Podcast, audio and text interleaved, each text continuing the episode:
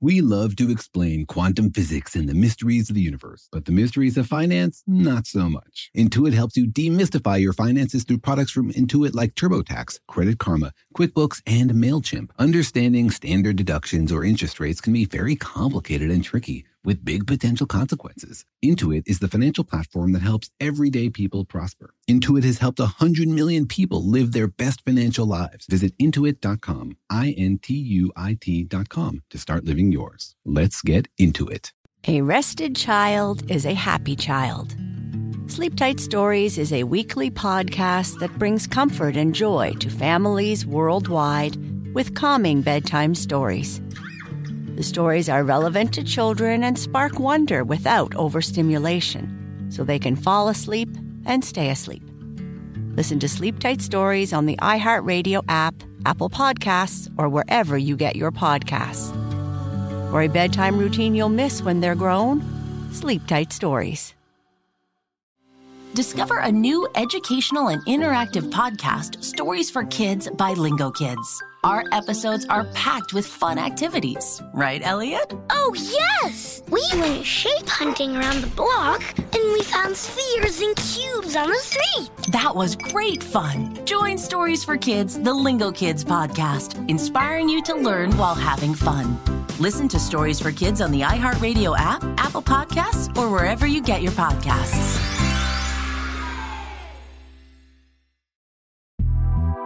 The Big Take from Bloomberg News brings you what's shaping the world's economies with the smartest and best informed business reporters around the world.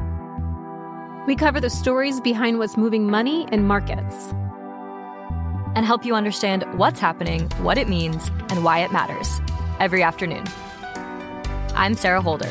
I'm Saleha Mohsin. And I'm David Gura. Listen to The Big Take on the iHeartRadio app, Apple Podcasts, or wherever you get your podcasts.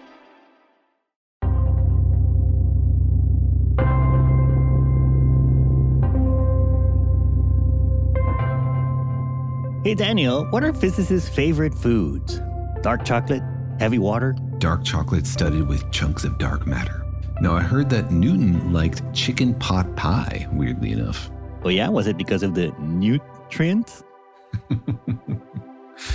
I heard actually that he likes a really thick gravy. It has high specific gravity. Mm, I heard he was more of a cookie man. What? Really? Isaac Newton eating something as silly as a cookie? Yeah, didn't he invent the fig Newtons? I think actually those cookies were named after the town of Newton, Massachusetts, where they were first baked. Uh, but then wasn't the town named after Isaac Newton?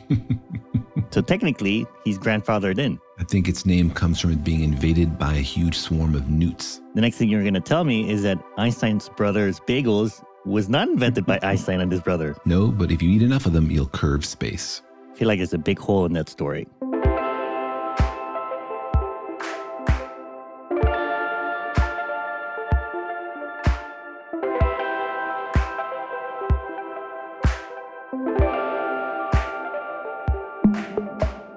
Hi, I'm Jorge. I'm a cartoonist and the author of Oliver's Great Big Universe. Hi, I'm Daniel. I'm a particle physicist and a professor at UC Irvine, and I'll always love the everything bagel. Do you like everything about bagels or the bagel that's called the everything bagel? I like the everything bagel, though I expected you to criticize it for not being accurately named. I mean, it's not literally everything on the bagel. If it did, it would maybe collapse into a black hole and collapse the multiverse, as some movies would have it. If it literally had everything on it, it would also have to have everything bagels on it. So it'd be like a recursive bagels with bagels on it and bagels on those and bagels on those forever down to the tiniest little bagels. It'd be bagels all the way down to the center of reality. Maybe the movie was right. Everything bagel everywhere all at once. Welcome to our podcast, Daniel and Jorge Explain the Universe, a production of iHeartRadio where we think about the universe as a huge, tasty snack. You can put schmear on it, you can slap lox on it, or you can just try to understand it. We hope that the universe is intellectually devourable at least, that we can gather all of the knowledge and observations that humanity's been making for thousands of years and somehow weave them together into a story about how everything works, how the tiniest little bits interact, how they come together to make weird fluids and goopy stuff and solids and metals that we live with all the way up to planets and galaxies and black holes. Yes, it is a pretty delicious universe full of amazing things that will fill you up in your brain, fill up your head with knowledge and amazing facts and incredible processes going out there in the cosmos, in between galaxies, inside of galaxies, and inside of all of us, sometimes because we ate it.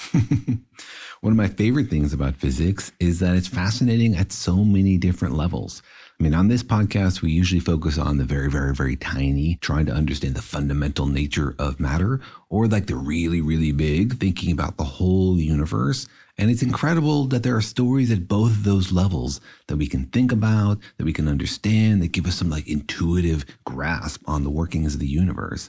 But don't forget that there's lots of levels in between, like the ones we live on, things about a meter scale and moving kind of slowly, and so much fascinating physics that happens here on Earth. Wait, are you saying physics is happening everywhere all at once?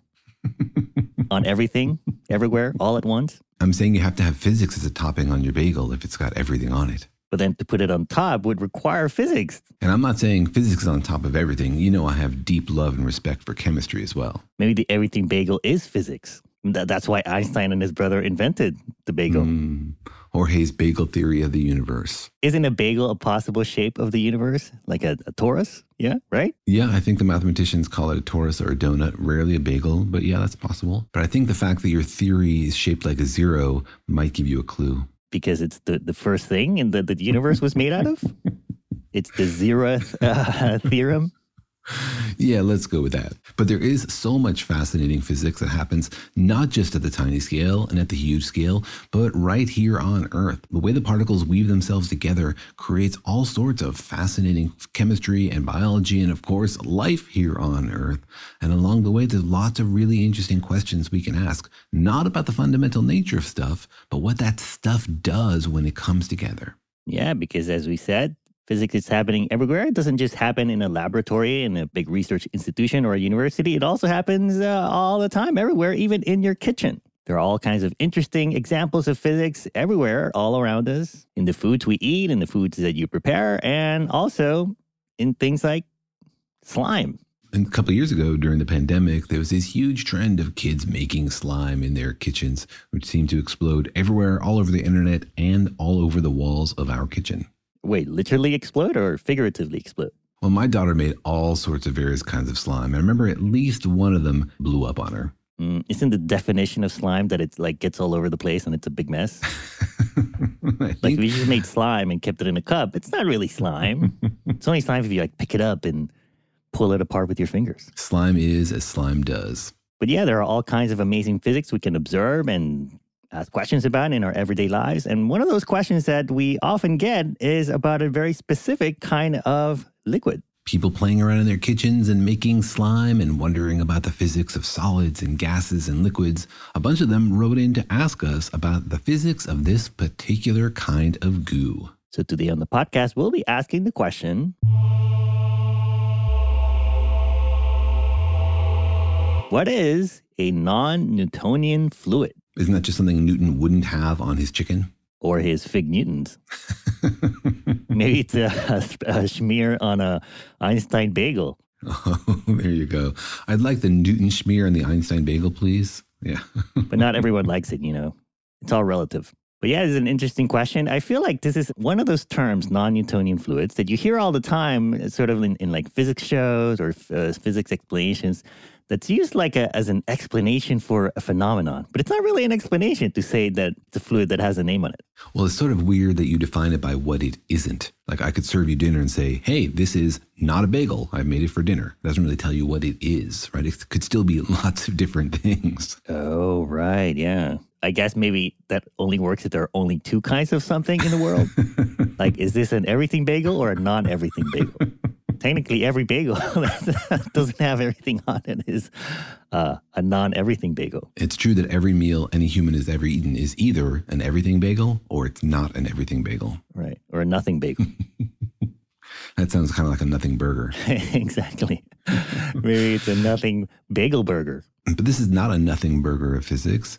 There are Newtonian fluids that follow certain rules, and then weird kinds of fluids that don't follow Newton's strict laws about how fluids should goo. Yeah, so this is an interesting question. What is a non Newtonian fluid? And so, as usual, we were wondering how many people out there had thought about this question or wondered what exactly is going on in a non Newtonian fluid. So, thanks very much to everybody who answers these questions. If you're up for us playing your answers to questions, please write to us to questions at danielandjorge.com. So, think about it for a second. Are you in the non Newtonian or the pro Newtonian camp? Here's what people had to say. Maybe it's when the molecules in a fluid don't react according to Newton's laws of gravitation? I, I, don't know. I've heard of non Newtonian fluids, but I'm not sure what makes them non Newtonian. I think it means that you don't use the usual fluid mechanics that you would with you know fluids that we're used to. Examples of non Newtonian fluids might be liquid helium and maybe the fluid in the interior of a neutron star, um, possibly ferrofluids but that doesn't mean I know why they're non-Newtonian. Non-Newtonian fluid? I didn't know there was Newtonian fluid, but I'm guessing that this non-Newtonian fluid doesn't follow the like three Newton's laws. The first example that comes to mind is a mixture of cornstarch and water. If you mix those two things together in a glass and try to pour it out, it will flow like a viscous fluid, but if you impact it quickly with your finger, it will solidify. So I think a non Newtonian fluid is one that displays properties of more than one phase of matter, either liquid, solid, or probably gas. Well, non-Newtonian fluids, that's a pretty cool one. I mean, uh, non-Newtonian makes me think of quantum mechanics. So this must be some uh, fluids made of uh, super small particles, elementary particles, maybe electrons, maybe subparticles. Uh, so, and then this fluid will respond to quantum chemistry, quantum physics. So it would be a pretty crazy fluid. What is a non Newtonian fluid? I don't even know what a non Newtonian fluid is. So I'm going to say a non Newtonian fluid is most fluids. I don't know what a non Newtonian fluid is. I assume it's of some sort of fluid that's not like the ones I'm familiar with. I have a vague feeling that a non Newtonian fluid is one that is um, compressible, whereas a Newtonian one is incompressible. I think a non Newtonian fluid is one that doesn't obey the equations made by Newton. A lot of interesting answers here. I guess a lot of people did assume that it has something to do with Isaac Newton. Mm-hmm, though I particularly like the suggestion that maybe it's an anti gravity liquid. Oh, interesting. That'd be that'd be pretty awesome. If you can make that in your kitchen. yeah, like Newton did so much in physics, it's not clear what non-Newtonian means. Like which of Newton's laws are you breaking? Are you like violating the fundamental laws of calculus or of gravity or of motion or what? I think the fluid uh, kind of gives it away a little bit, right? It's not a non-Newtonian uh, math. Maybe just Newton's laws in relation to liquids or as they relate to liquids. It really is incredible that one of the, like the minor things that Newton did is still an important work of physics, one that would get any other physicist their name on an equation forever. But for Newton, it's like the ninth most important thing he did. Yeah. Although if it if something names something after not you, would you still can you still take credit for it? like I have invented the non-Daniel Whiteson particle. that would be almost like a very passive aggressive move there. Hey, slap my name on something famous forever as an insult, I'll take it. Mm, like if someone discovers the truth about everything, the core uh, nugget of reality, and mm. called it the not Whiteson theorem. Yeah, the anti Whiteson theorem. Go ahead and do it. You name it after me forever. Any publicity is good publicity. All right. Well, uh, Stace, uh, you heard it on the podcast. You have it. You have his permission to not not name things not after him. You just want to be part of the conversation, man. I guess your name being spoken in a negative way, they're still talking about you. Yeah, I mean, what if they announce like Black Panther 3 not starring Jorge Cham? You'd be pretty thrilled still. Mm, I think I'd rather just stay out of that conversation. you know, I'm not that desperate yet. All right, well, let's get back to uh, non Newtonian fluids and maybe let's uh, start with the beginning. Like, what is a pro Newtonian or regular Newtonian fluid? Yeah, so fluids are fascinating things, right? Because they have constant volume like they don't grow or shrink, but they don't have a fixed shape. So you can like take a glass of water and you can pour it into a bowl and the volume of it doesn't change, but it'll fill the bowl. It'll take that new shape. or you can put it into a baggie, or you can dump it on the floor and make it into a puddle. The total volume of stuff won't change, but its overall shape is totally flexible. And that's really cool because it sits right between gases and solids. Gases don't have constant volume. They'll grow to fill any box you put them in. Solids have constant volume, but they also have a fixed shape. So fluids are this fascinating sort of half step between gases and solids. Whoa, you just sort of blew my mind there a little bit. I hadn't thought about the definition of the states of matter in that way, I guess. Huh? Is that basically what divides the three states of matter? That is that the technical definition, or is there something more specific about the molecules or something? Well, there's fascinating history there because originally, of course, we didn't understand that matter was made out of molecules and little particles. Now we do have a molecular understanding for these phases of matter, but originally we didn't, and we still define them. It was just observational, the way a lot of physics is currently like, here's the kind of stuff we see in the universe. We notice there's this kind of stuff, there's drippy stuff, and there's solid stuff, and there's puffy stuff. And that's how we begin. We start with observations and we describe them, we categorize it, and then later we hope to get a microphysical understanding of where that comes from.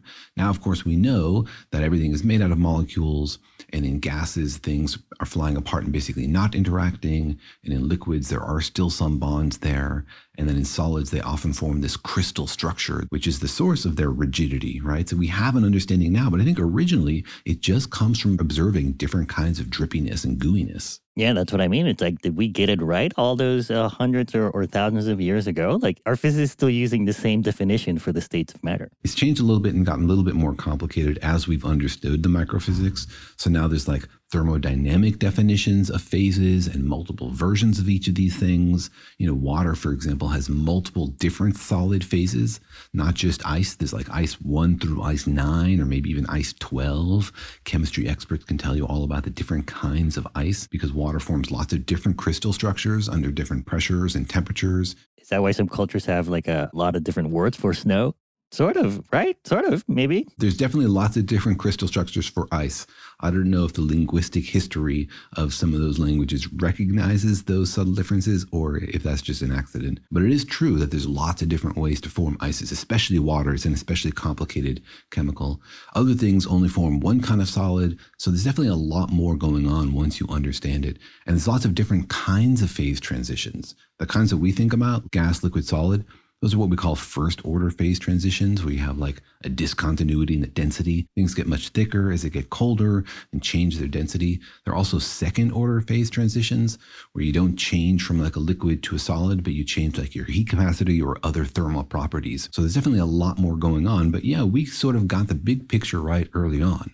But you know, remember that physics is all about explaining the universe to humans, and this is our experience. We see these different kinds of things in the world. We want to understand what's going on and have explanations for that. So we're always going to want to explain the basic experience we have when interacting with the world. Mm. Okay, so then you're saying that a fluid is a, a stuff that when you put it inside of a cup, it moves and changes its shape to adapt to that uh, space, that volume but it keeps uh, its volume. That's the basic definition of a fluid. Mm-hmm. That's technically the definition of a liquid, and all liquids are also fluids. Fluids, in addition, can encompass actually solids because some solids can flow. We don't need to dig into the differences between fluids and liquids. That's for like law school types. But essentially, yes, that's what we're talking about fluids, things that have constant volume but not a fixed shape. Oh, I see. Some solids, like uh, sand, can act in a fluid way, but it's technically not in a different state of matter. So, liquid refers to the state of matter, fluid refers to the properties of the object. And they're very closely connected, but there are exceptions in both directions. I see. So, which one are we talking about here today? Are we talking about non Newtonian fluids or non Newtonian liquids? We're talking about non Newtonian fluids, almost all of which are liquids. but there are some that are not. There might be, but I don't have an example for you. But fluids themselves also have a huge range of properties. Like you know that pouring honey is very different from pouring water, right? One of them flows very, very quickly, and one of them flows very, very slowly. Like there's a huge range of the goopiness of the fluid itself. Right, right. Things are uh, more or less viscous, um, but that has nothing to do with the state of matter, right? Uh, of it. Stateness of matterness of it. It's more some sort of other dimension of properties, kind of. Exactly. Within this fluid category, you have viscous fluids and non viscous fluids. Basically, like how thick is the fluid? And this is like the subject of the pilot episode for our TV show, right? The goopiness of stuff. Our show, Eleanor Wonders Why, which, by the way, airs on PBS Kids and on their streaming apps. Just wanted to uh, put, put that plug in. Yeah, exactly. So you pour water into a box, it flows very, very quickly. And you pour honey into a box, you could be standing there for 10 minutes, right? Before the honey finally pours out of the jar. And even once it's in the box, it takes a while to spread out and eventually fill up that box still categorized as a fluid. It still will flow, keep the same volume, and fill out the box, but it feels very different from water because of this difference in viscosity. So, as you say, this is like another axis along which to think about fluids. Right. And it has maybe something to, to do with a different set of sort of physics, maybe unrelated to the states of matter, right? Or is it all just physics? Everywhere all at once. it's all just physics all the way down, man. In the end, there is a microphysical understanding of this viscosity, which does come from how the molecules talk to each other. So, in that sense, it's kind of related to the states of matter, but this is just within fluids. You can understand why some things are viscous, why things are thick and goopy, and why some things are thin. And it does have to do with the intermolecular forces. Like basically in honey, the molecules grab at each other more than they do in water. So as layers of honey slide past each other, there tends to be more friction between those layers, which makes it slower. Like if you try to pour honey down a garden hose, it would take forever to come out the other side. Mm, okay, we're getting into a bit of a sticky subject here. And so let's get into what viscosity actually is and what it has to do with being pro or non Newtonian. So let's dig into that. But first, let's take a quick break.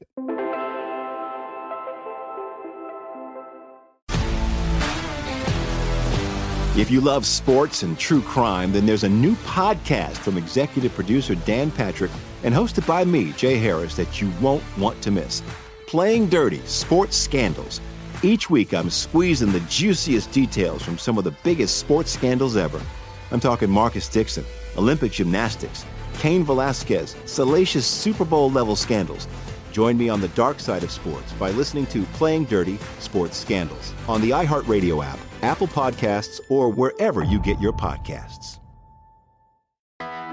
I'm Hannah Storm, and my podcast, NBA DNA with Hannah Storm, digs deep into the history of professional basketball, along with my own as one of the first female sportscasters. Now let's get you up to speed on what else happened around the NBA today. We talked to all sorts of people I interacted with, from Dr. J to Charles Barkley and recap iconic moments. Yes, he's got it. He, here he comes. We rock the baby to sleep and slam dunk. As well as some of the wild stories behind the scenes. We were like, what? What are we in for? The scoreboard crashes before we even tip a game off. Today, the NBA is a global sports and entertainment giant. Players are multimillionaires and cultural icons. Iguodala to Curry, back to Iguodala, up for the layup. Oh, blocked by James. LeBron James. And these stories are about how we got here, both on and off the court. And what's next? Listen to NBA DNA with Hannah Storm on the iHeartRadio app, Apple Podcasts, or wherever you get your podcasts. When your child fights sleep, it can feel like a battle you'll never win. Imagine a bedtime routine you all look forward to, where you cuddle in and let the stress of the day melt away. Welcome to Sleep Tight Stories, a calming weekly podcast that brings bedtime stories, cuddles, and comfort to families worldwide. The stories are quirky, relatable, and spark wonder without overstimulation so listeners can fall asleep and stay asleep. Each episode is narrated by me, Cheryl McLeod, a second grade teacher, and written by my husband, Clark, an eternal second grader at heart. Tune in tonight and bond over a story before drifting off to sleep. Make bedtime the sweetest part of your day. Sleep Tight Stories. Listen to Sleep Tight Stories on the iHeartRadio app, Apple Podcasts, or wherever you get your podcasts.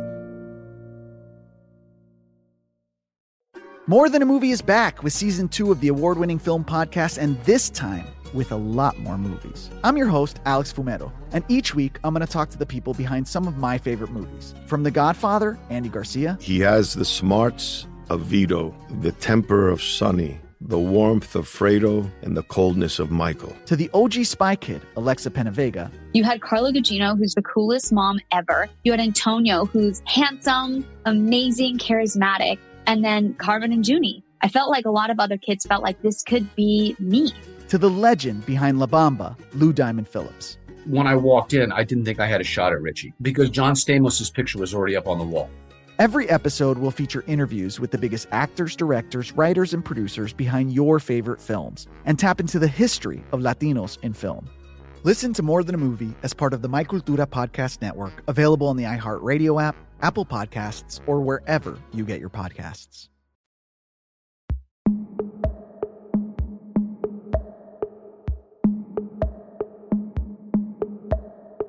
All right, we are not not talking about non-Newtonian fluids today. Asking the question, what are they? What makes them cool? And why are there so many YouTube videos about them? Non-Newtonian fluids are a famous physics demonstration because they do something weird and dramatic when you like bounce them on top of a speaker. But we can get into that.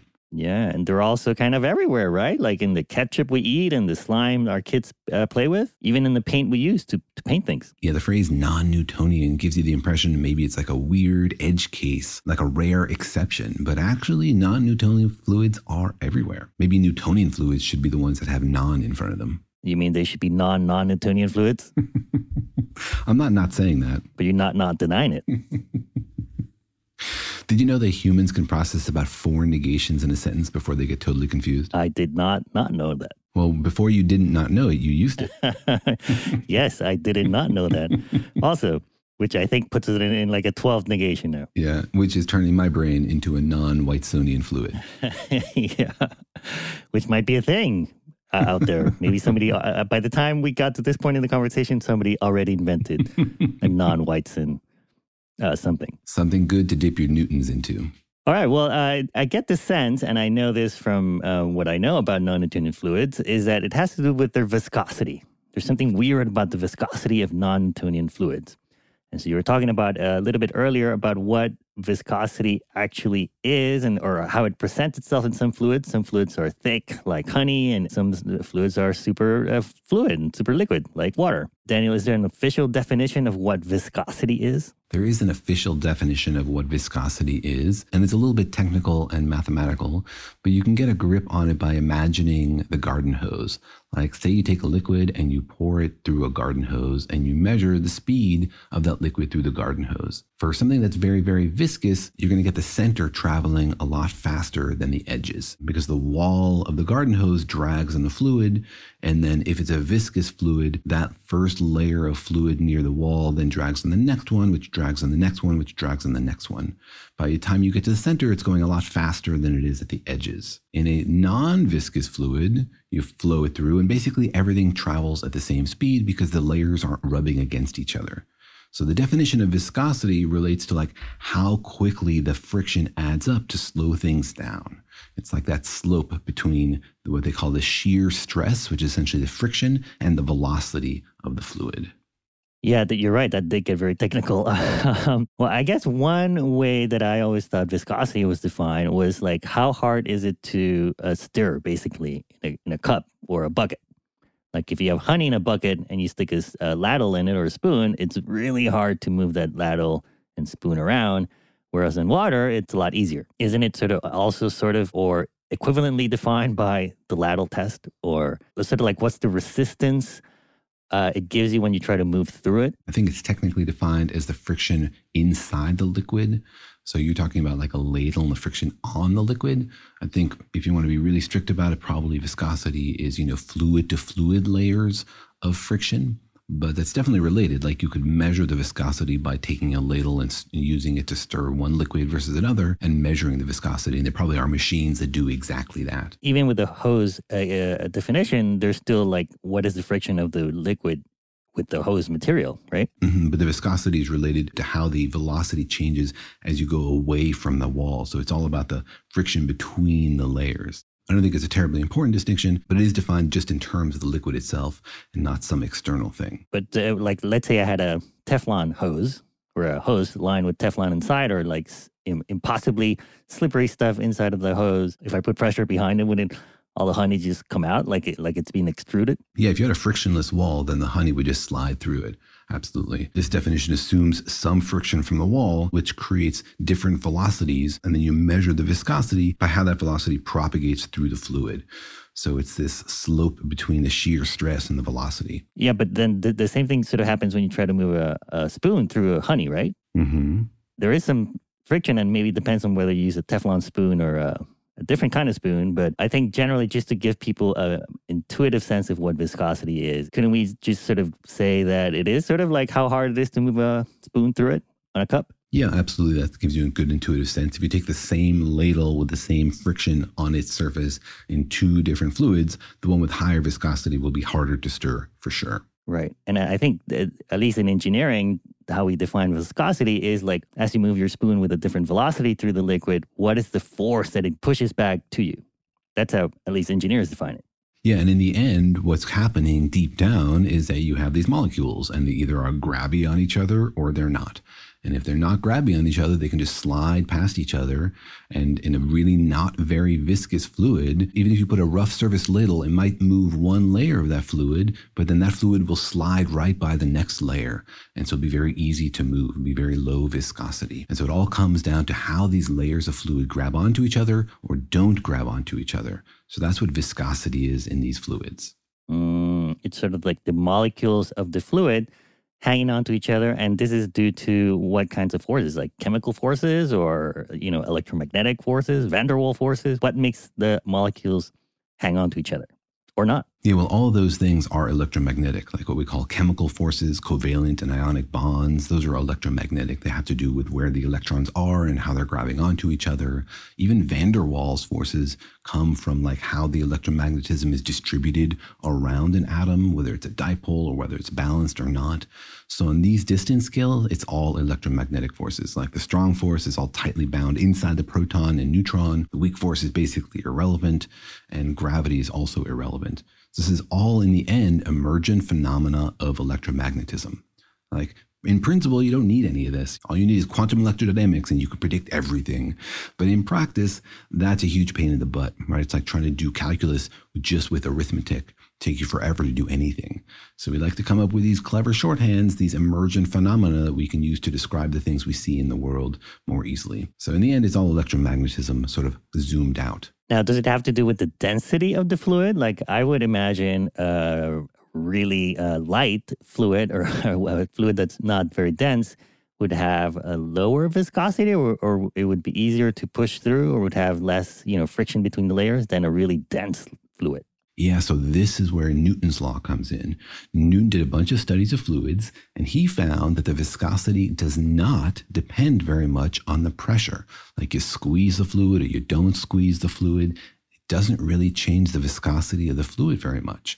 What does change it is the temperature. Like you heat the fluid up or you cool it down, that will change the viscosity. But Newton's law of viscosity basically says that the viscosity does not depend very much on the pressure of the pressure of the liquid. Mm-hmm, exactly. Because I guess liquids can have different pressures, right? I guess like the water at the bottom of the ocean is under a very different pressure than the water at the top of the ocean. Exactly. And for Newtonian fluids like water, the viscosity at the bottom of the ocean is not very different than the viscosity at the top of the ocean if they're the same temperature water's viscosity does depend on temperature a lot. Like if you heat water up from 20 C to 50 C, then it gets 50% less viscous. So warm water is less viscous than cold water, but the pressure doesn't make a big difference. And that's essentially Newton's law of fluids. So Newton's laws of fluids, what you're saying has only to do with pressure not temperature. That's right. You can be a Newtonian fluid and have your viscosity depend on temperature. That's not a problem. But if you're a Newtonian fluid, you can't have your viscosity depend very strongly on the pressure. Well, I guess uh, just to be clear, Newton didn't own any fluids. Uh, when we say Newton's fluids, we just kind of mean like what Newton noticed about most fluids. yeah, we don't mean like the literal cups of stuff in Newton's Like house. he, did, he didn't discover all of these fluids. He just discovered like, hey, most fluids behave in this very sort of nice way, right? And so that's why that's what got named Newton's fluids or Newton's laws of fluids. Yeah, exactly. Like if we had two kinds of mass, one that followed F equals ma, we'd call it Newtonian masses. And if there was some other weird kind of mass that didn't obey Newton's law F equals ma, we might call that non-Newtonian mass or something. It doesn't mean that Newtonian mass would only describe like the stuff Newton owned himself. So you're right, Newton noticed this behavior in some fluids, and so we call those Newtonian fluids, ones that follow the laws that he described. Okay. And then just to repeat for folks, what is that law again? Essentially, it's that the viscosity doesn't depend on the pressure. So, for example, water is a Newtonian fluid because the, its viscosity at the bottom of the ocean is the same as its viscosity at the top of the ocean. If they're at the same temperature, right? Viscosity does depend on temperature, and typically the bottom of the ocean can be colder than the top of the ocean. Like if you control for temperature, like maybe in your swimming pool, for example, where it's all the same temperature, then the viscosity at the bottom is the same as the viscosity on the top. You don't like get down to the bottom of the swimming pool and find that you're suddenly swimming through honey. Right, right. Although that sounds delicious. and dangerous. You could dip your fig Newtons and bagels just by walking out to your honey pool. Please, folks, do not fill your pool with honey. It's a terrible idea. Unless you really love honey and or wanted to know what it was like to um, swim in honey. I'm terrified to even type that into my Google search window over here. Oh, I'm sure there are YouTube videos about it. Some poor grizzly bear. But I, so that's an interesting definition of non-Newtonian of or a Newtonian fluid because the way they define it in engineering, or at least the way I've heard it defined, is that a Newtonian fluid or like regular viscosity is when the force that the liquid uh, pushes back on you when you try to stir with a spoon is related or is proportional to how fast you're trying to move that spoon. So, like regular viscous fluid, like um, honey, the faster you try to stir it, the harder it is to to stir it, but in a very linear way. Like if you try to stir it slowly, it'll push back a little bit on you, and if you try to stir it really hard, it'll push back on you proportionally harder. I imagine they're the same thing, maybe, but it seems like you're uh, approaching it from a different point of view. Yeah, they are the same thing. You're right that technically viscosity is this relationship between velocity and shear stress, right? How fast the layers are sliding past each other and the friction that they exert on each other. And in Newtonian fluids, expressed in that language, the relationship is linear. Right. So higher velocity means higher shear stress, which means more friction. So as you say, the faster you try to stir, the more force you're feeling. Right. And I think Newton sort of observed that that relationship was linear. Like if you plot how fast you're trying to stir the spoon versus how much force it's pushing back on you, it's like a straight line. That's what I thought was, uh, or heard was a uh, Newtonian viscosity. Yeah, I think that's totally right. I was trying to avoid getting into the technical details of derivatives and slopes and shear stresses, but I underestimated your appetite for the math of sticky fluids. Well, I think it's important because um, a non Newtonian fluid then is something that doesn't have that linear relationship, right? It still has that relationship, but it's non-linear. It still has more friction as a velocity grows. It's just not a strictly linear relationship. Right, right. So I think when people say a Newtonian fluid, it's one where you kind of know what you're going to get. Like if you if it's honey, you know that the faster the you try to stir it, the harder it's going to push back on you proportionally, right? Mm-hmm. Yeah, and that's a strictly linear relationship in Newtonian fluids. Right. That's sort of like what Newton observed, and so that's why it's called a Newtonian fluid. Mm-hmm. Exactly. And what that means, sort of less mathematically, is that the viscosity is essentially constant with pressure. Or maybe because the viscosity is constant with pressure, that gives that curve a linear shape. Yeah, that's right. And viscosity is like super important in fluid dynamics. Like the people who try to understand how fluids flow, they have to solve these really gnarly differential equations called the Navier-Stokes equation, for which there is no like nice solution. There's like a million dollar X prize for anybody who can solve these equations. They're famously complex and they're complex because of the viscosity. There's like this viscosity term in those equations. And often people just set that to zero because otherwise it's impossible to solve. And so viscosity is like a really important thing mathematically and in like fluid dynamics and understanding like the atmosphere and the ocean and climate change. It's an important thing. All right, yeah. So that's a Newtonian fluid. That's what the Newton noticed about most fluids, and that's because that's kind of true for most things around us, right? Like water, milk, oil, honey. Those things all have different viscosity, but they all sort of have this regular type of viscosity, which is this linear viscosity, right?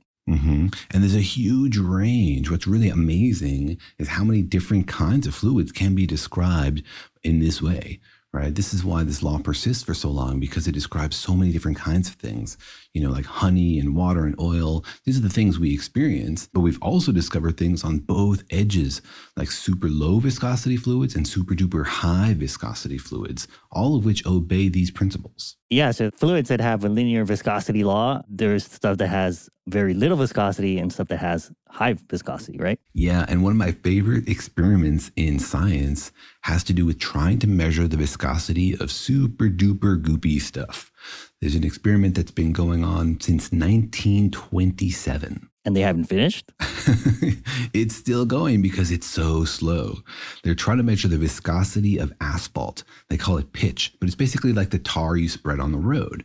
And this stuff is super duper thick. So thick that it takes like 10 years for a single drop to form.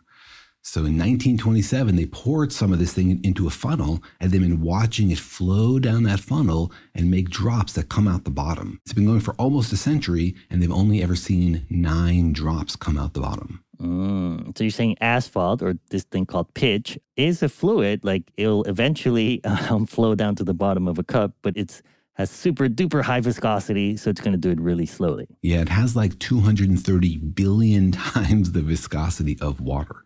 So imagine like trying to take a spoon and stick it in the road and stir, right? There's a whole lot of friction there. But you, you you could technically do it, I think, is what you're saying. Like it is a fluid, it is viscous. You could stick a spoon in asphalt and stir it, but like the force at which it would push you back is huge, right? Yeah, it might take you more than a century, right, just to get your spoon into the asphalt. Right. Or you need a huge amount of force to push through it. Yeah, exactly.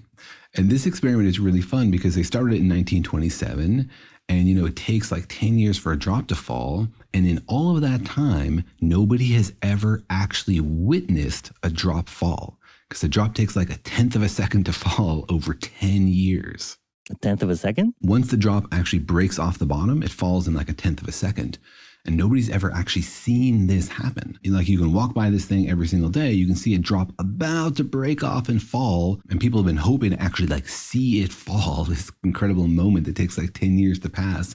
But nobody's ever actually been there to see it. Mm, but I'm sure it's been recorded. Well, it's actually pretty funny because they tried. And in 1988, the experiment was actually on display at a World Expo when a drop fell, but nobody noticed it. The professor who runs the experiment, Professor Mainstone, had stepped out to get a drink and he missed it. So ever since then, they set up a webcam to watch this thing. The next drop happened in November 2000, but the camera happened to be on the fritz, and so it missed it again, right?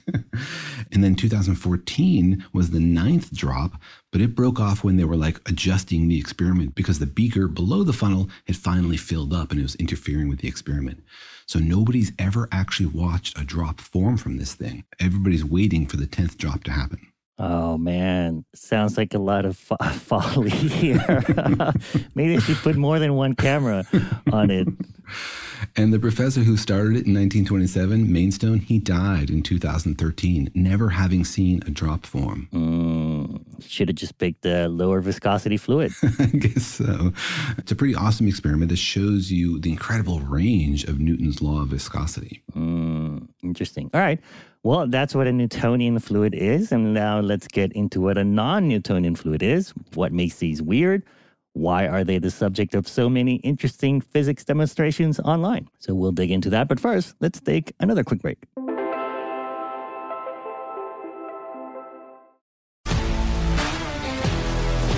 If you love sports and true crime, then there's a new podcast from executive producer Dan Patrick and hosted by me, Jay Harris, that you won't want to miss. Playing Dirty Sports Scandals. Each week, I'm squeezing the juiciest details from some of the biggest sports scandals ever. I'm talking Marcus Dixon, Olympic gymnastics, Cain Velasquez, salacious Super Bowl level scandals. Join me on the dark side of sports by listening to Playing Dirty Sports Scandals on the iHeartRadio app, Apple Podcasts, or wherever you get your podcasts. I'm Hannah Storm, and my podcast, NBA DNA with Hannah Storm digs deep into the history of professional basketball, along with my own as one of the first female sportscasters. Now let's get you up to speed on what else happened around the NBA today. We talk to all sorts of people I interacted with, from Dr. J to Charles Barkley, and recap iconic moments. Yes, he's got it. He, here he comes. Way rock the baby to sleep and slam dunk. As well as some of the wild stories behind the scenes. We were like, what? What are we in for? The scoreboard crashes before we even tip a game off. Today, the NBA is a global sports and entertainment giant. Players are multimillionaires and cultural icons. Iguodala to Curry, back to Iguodala, up for the layup. Oh, blocked by James. And these stories are about how we got here, both on and off the court. And what's next? Listen to NBA DNA with Hannah Storm on the iHeartRadio app, Apple Podcasts, or wherever you get your podcasts. More Than a Movie is back with season two of the award winning film podcast, and this time with a lot more movies. I'm your host, Alex Fumero, and each week I'm going to talk to the people behind some of my favorite movies. From The Godfather, Andy Garcia, He has the smarts of Vito, the temper of Sonny, the warmth of Fredo, and the coldness of Michael. to the OG Spy Kid, Alexa Penavega, You had Carla Gugino, who's the coolest mom ever. You had Antonio, who's handsome, amazing, charismatic. And then Carmen and Junie. I felt like a lot of other kids felt like this could be me. To the legend behind La Bamba, Lou Diamond Phillips. When I walked in, I didn't think I had a shot at Richie because John Stamos' picture was already up on the wall. Every episode will feature interviews with the biggest actors, directors, writers, and producers behind your favorite films and tap into the history of Latinos in film. Listen to More Than a Movie as part of the My Cultura Podcast Network, available on the iHeartRadio app, Apple Podcasts, or wherever you get your podcasts. Parents, ready to discover a new educational and interactive podcast for kids? Join Stories for Kids by Lingo Kids, where episodes are packed with fun activities. Right, Elliot? Oh, yes! We learned how to recycle at the beach. That was great fun. Callie, what do you say? It was. And that time when we did the science experiments, and Billy made raisins dance. so cool, Billy. He did. Not to mention when a certain Elliot took up swimming classes with Lisa. That was me! Bet you can't catch me. I'm going to get you. All this fun and more in our Stories for Kids. Lingo Kids Stories for Kids is now available on Story Button, the kid friendly device for screenless podcast listening. Listen to Stories for Kids on the iHeartRadio app, Apple Podcasts, or wherever you get your podcasts.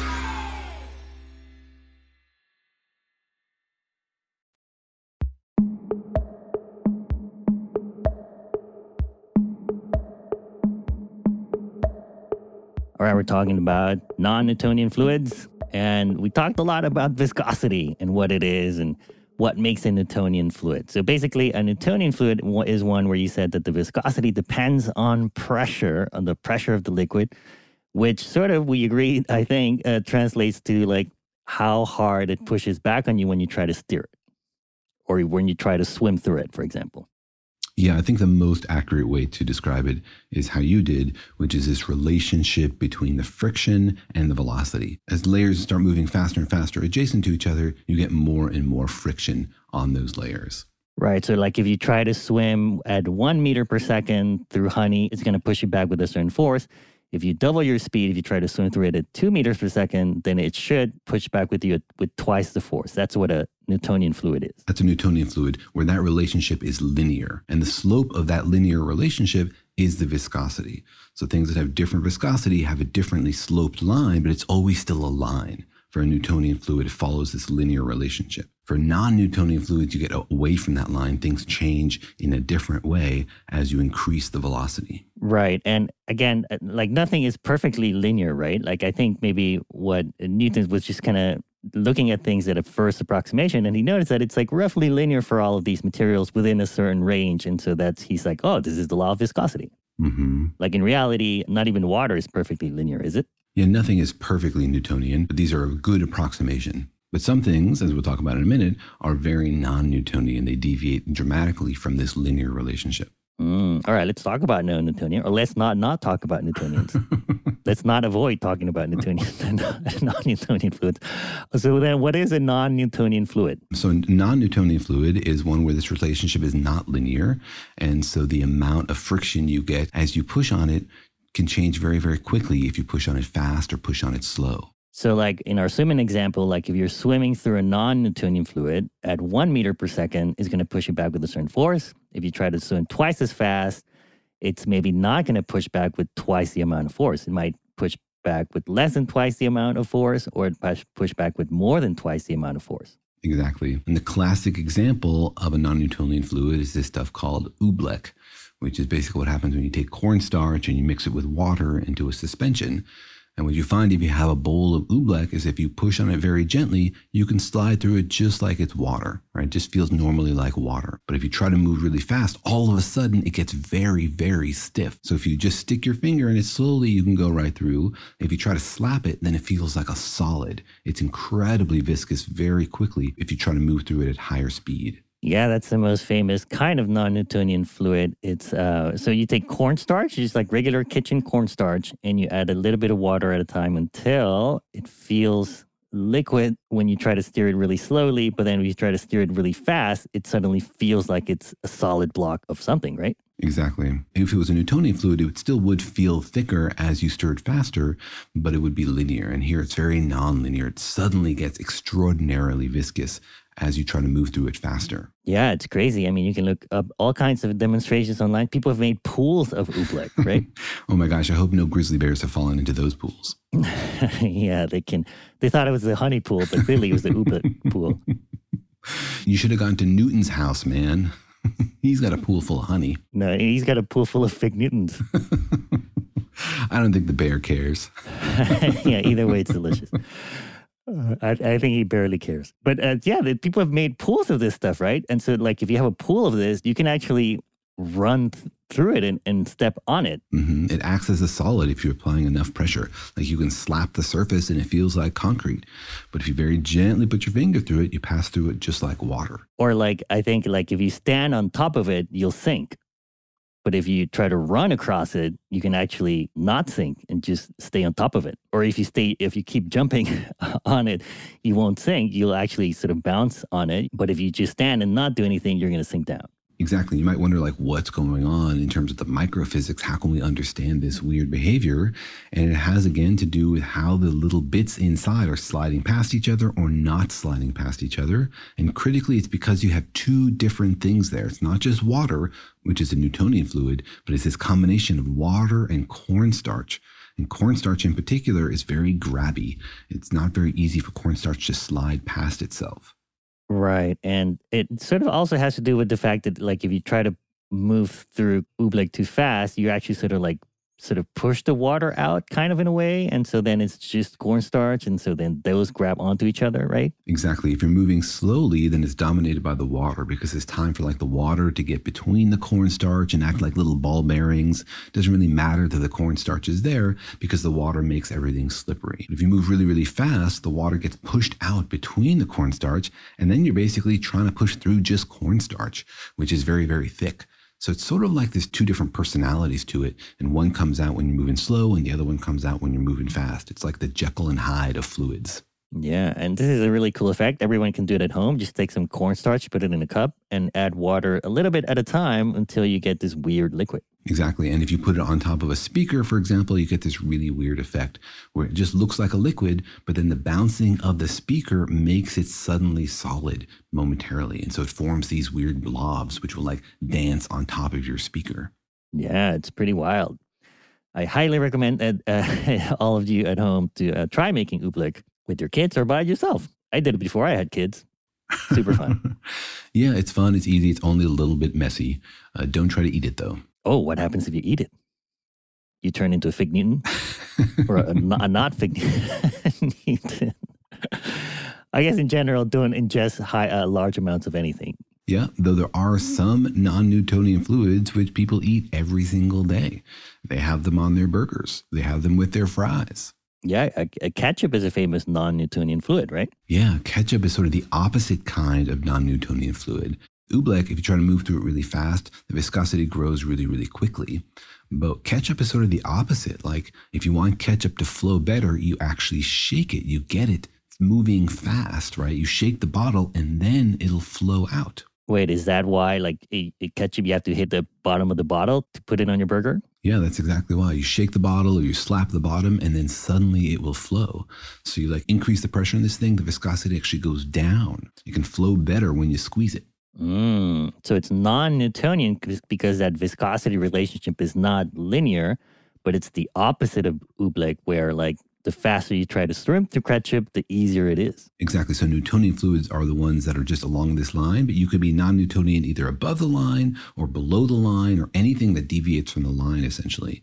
So ketchup is super weird. They actually call it a pseudoplastic, and there isn't a good microphysical understanding for why this works. Like we have this whole story about water and cornstarch for oobleck, but there isn't a similar story we can tell for what's going on in ketchup. Wait, what do you mean? Like it's a mystery? It's a mystery of physics. People are doing experiments trying to understand it, but there's not a good, concise understanding for why ketchup behaves the way it does. I guess maybe the simplest way to understand it is like if you take a ketchup bottle and you turn it upside down, the ketchup is not going to flow out necessarily or very fast or very quickly. But if you sort of shake it, uh, then it becomes a more liquid. Exactly. The viscosity drops when you shake it, when you apply some pressure to it, or you increase the velocity between the layers, the viscosity drops. And so then it can slide and it flows out onto your burger. Mm. All right. What are other examples of non Newtonian fluids? So other things you might find around your house, like slime is a non-Newtonian fluid, silly putty, right? What do you mean slime? What does slime do that's different? Slime is in the oobleck category. Like it can flow, but if you pick it up and you squeeze it, it can feel more solid, right? That's one of the things that makes it sort of slimy. I mean, I try to avoid playing with slime whenever my daughter makes it, but this is what I notice when I'm cleaning up after her. Yeah. So, uh, meaning like if you try to steer it, you feel a certain resistance to it, or if you start, try to swim through slime, but if you try to swim fast, faster, it'll push back on you more. Yeah, the viscosity is not constant. It changes depending on the stress and the forces applied to it. You pull it apart quickly, applying a large force, it becomes very viscous and can like break in half. So you take like slime, you just pull on it gently, it'll stretch. If you pull on it really, really fast, it'll actually crack into two pieces. Mm, because I guess the force gets higher the faster you try to do it, but the, at some point the the material can't take it and it just breaks. Exactly, it just gives up. Oh, also, silly putty is a non-Newtonian fluid, right? Yeah, silly putty in the same way. And the weirdest non-Newtonian fluid, the thing that surprised me most, is paint. Paint is also a non-Newtonian fluid. What do you mean? Imagine what would happen if you painted your walls with honey or with water. You take your brush, you dip it in, you spread it along. You expect to see lots of drips, right? But paint, when you apply it to the wall, it's very easy to apply, but then it becomes very, very viscous. So it doesn't drip very much. So paint is like specially formulated chemically to not drip, to become viscous when you apply it to the wall. Mm, but isn't that because it's drying out? So the crucial thing is that you're applying paint to a vertical wall right? And so the fluid starts to drip down the surface, but because of its non Newtonian nature, this acceleration then increases the velocity. So instead of slipping along the surface, it forms sort of large and dense droplets with limited dripping. So it forms like a little bit of texture, but the drops never actually form. Mm, well, what does that mean if, when I try to stir it, though? It's not as dramatic as oobleck, but it's in the same direction as oobleck. That as you go faster, it rapidly becomes more viscous which is what you want. So as drips are starting to form on the wall, it becomes more viscous in order to essentially prevent those drops from forming. Mm. And also, I imagine it's also drying out, right? And solidifying a little bit too? Yeah, but you want to avoid drips forming while it's still liquid, because if you form drips, then those dry, it looks pretty ugly. Well, is there a sort of a, a, quick explanation we can give as to why some things are non Newtonian or not? Like why some things are not linear and some things are? We don't have a good overall understanding of it. It seems like the general direction of the explanation is that it comes from complex interactions between heterogeneous materials. So if you have something which is only made of one kind of thing, it's going to tend to have a pretty simple relationship between the velocity and the friction. If you don't, if you have complicated mixtures, the way we do with oobleck water and cornstarch, then you sometimes get different relative densities of those two things. You can get a much wider range of behavior, and that behavior can emerge under different conditions. And so probably that's why like paint is non-Newtonian, whereas water water isn't because it has to do with like having droplets of these dyes in suspension. And ketchup is a complicated combination of water and all sorts of other things. So how those molecules interact with each other and whether you're having more of one kind of thing or another is probably the source of it. But the real takeaway, I think, is like, wow, the world is complicated. Are these fairly basic interactions we understand about how molecules and particles interact with each other, but they can create all sorts of incredibly complicated behavior when you zoom out. Yeah, no, it's amazing. I think you're saying like it maybe has something to do with how complicated the liquid is inside, right? Like if it's just one thing, like water molecules, only water molecules, then they sort of behave kind of predictably. But if you have more than water, if you have water and cornstarch molecules, then maybe because they're so different, the faster you try to move through it, then they sort of gets into these different regimes, maybe. Like it get it gets into things where like, oh, now the cornstarch is dominating because all the water came out or, or things like that. And so the whole property, the how it behaves when you try to stir it is different depending on how fast you're trying to stir it. Yeah. Exactly. So it can do many more different kind of complicated things because it's got two components to it. And sometimes you're seeing more of one and sometimes more of the other. Mm, all right. Well, that's great because I feel like, you know, sometimes people say, oh, uh, they use the word non Newtonian fluid as an explanation. Like, oh, why does Oobleck do that? Or why does Kepler do that? And then people would say, oh, it's because it's a non Newtonian fluid, as if that was the explanation.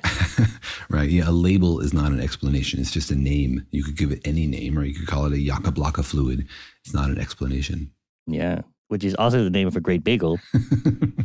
now it is. But I, maybe the point is that, you know, if you see this phenomenon, the phenomenon is called being non Newtonian, but it has maybe more to do with uh, what's going on at the molecular level. Yeah, in the same way, we think probably everything in the world comes out of these molecular interactions in different ways.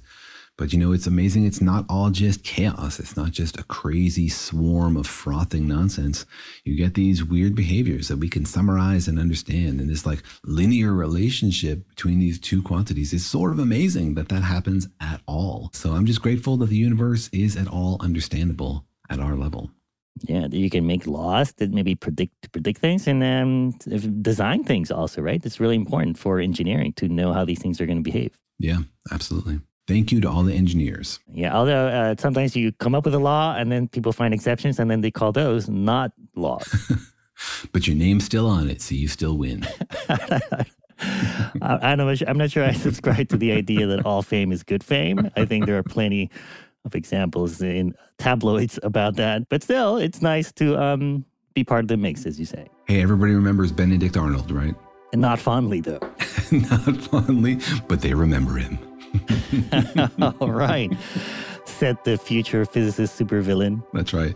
I'm going to close out my movie with a line Better to be hated than forgotten.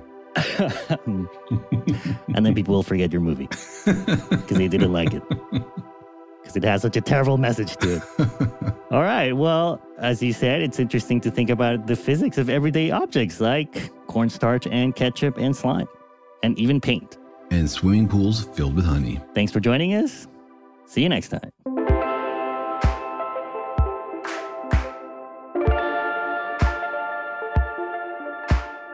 Thanks for listening, and remember that Daniel and Jorge Explain the Universe is a production of iHeartRadio. For more podcasts from iHeartRadio, visit the iHeartRadio app, Apple Podcasts, or wherever you listen to your favorite shows.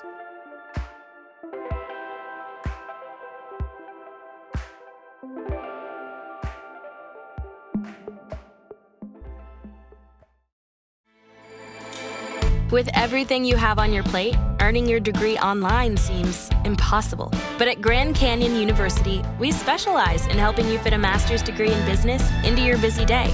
Your graduation team, led by your own GCU counselor, provides you with the personal support you need to succeed. Achieve your goals with a plan and team behind you. Find your purpose at Grand Canyon University. Visit gcu.edu. More Than a Movie is back with season two. I'm your host, Alex Fumero, and each week I'm going to talk to the people behind your favorite movies. From The Godfather, Andy Garcia. He has the smarts of Vito, the temper of Sonny, the warmth of Fredo, and the coldness of Michael. To the legend behind La Bamba, Lou Diamond Phillips. When I walked in, I didn't think I had a shot at Richie because John Stamos' picture was already up on the wall. Listen to More Than a Movie on the iHeartRadio app, Apple Podcasts, or wherever you get your podcasts. Discover a new educational and interactive podcast, Stories for Kids by Lingokids. Our episodes are packed with fun activities, right, Elliot? Oh, yes! We went shape hunting around the block and we found spheres and cubes on the street. That was great fun. Join Stories for Kids, the Lingokids podcast, inspiring you to learn while having fun. Listen to Stories for Kids on the iHeartRadio app, Apple Podcasts, or wherever you get your podcasts.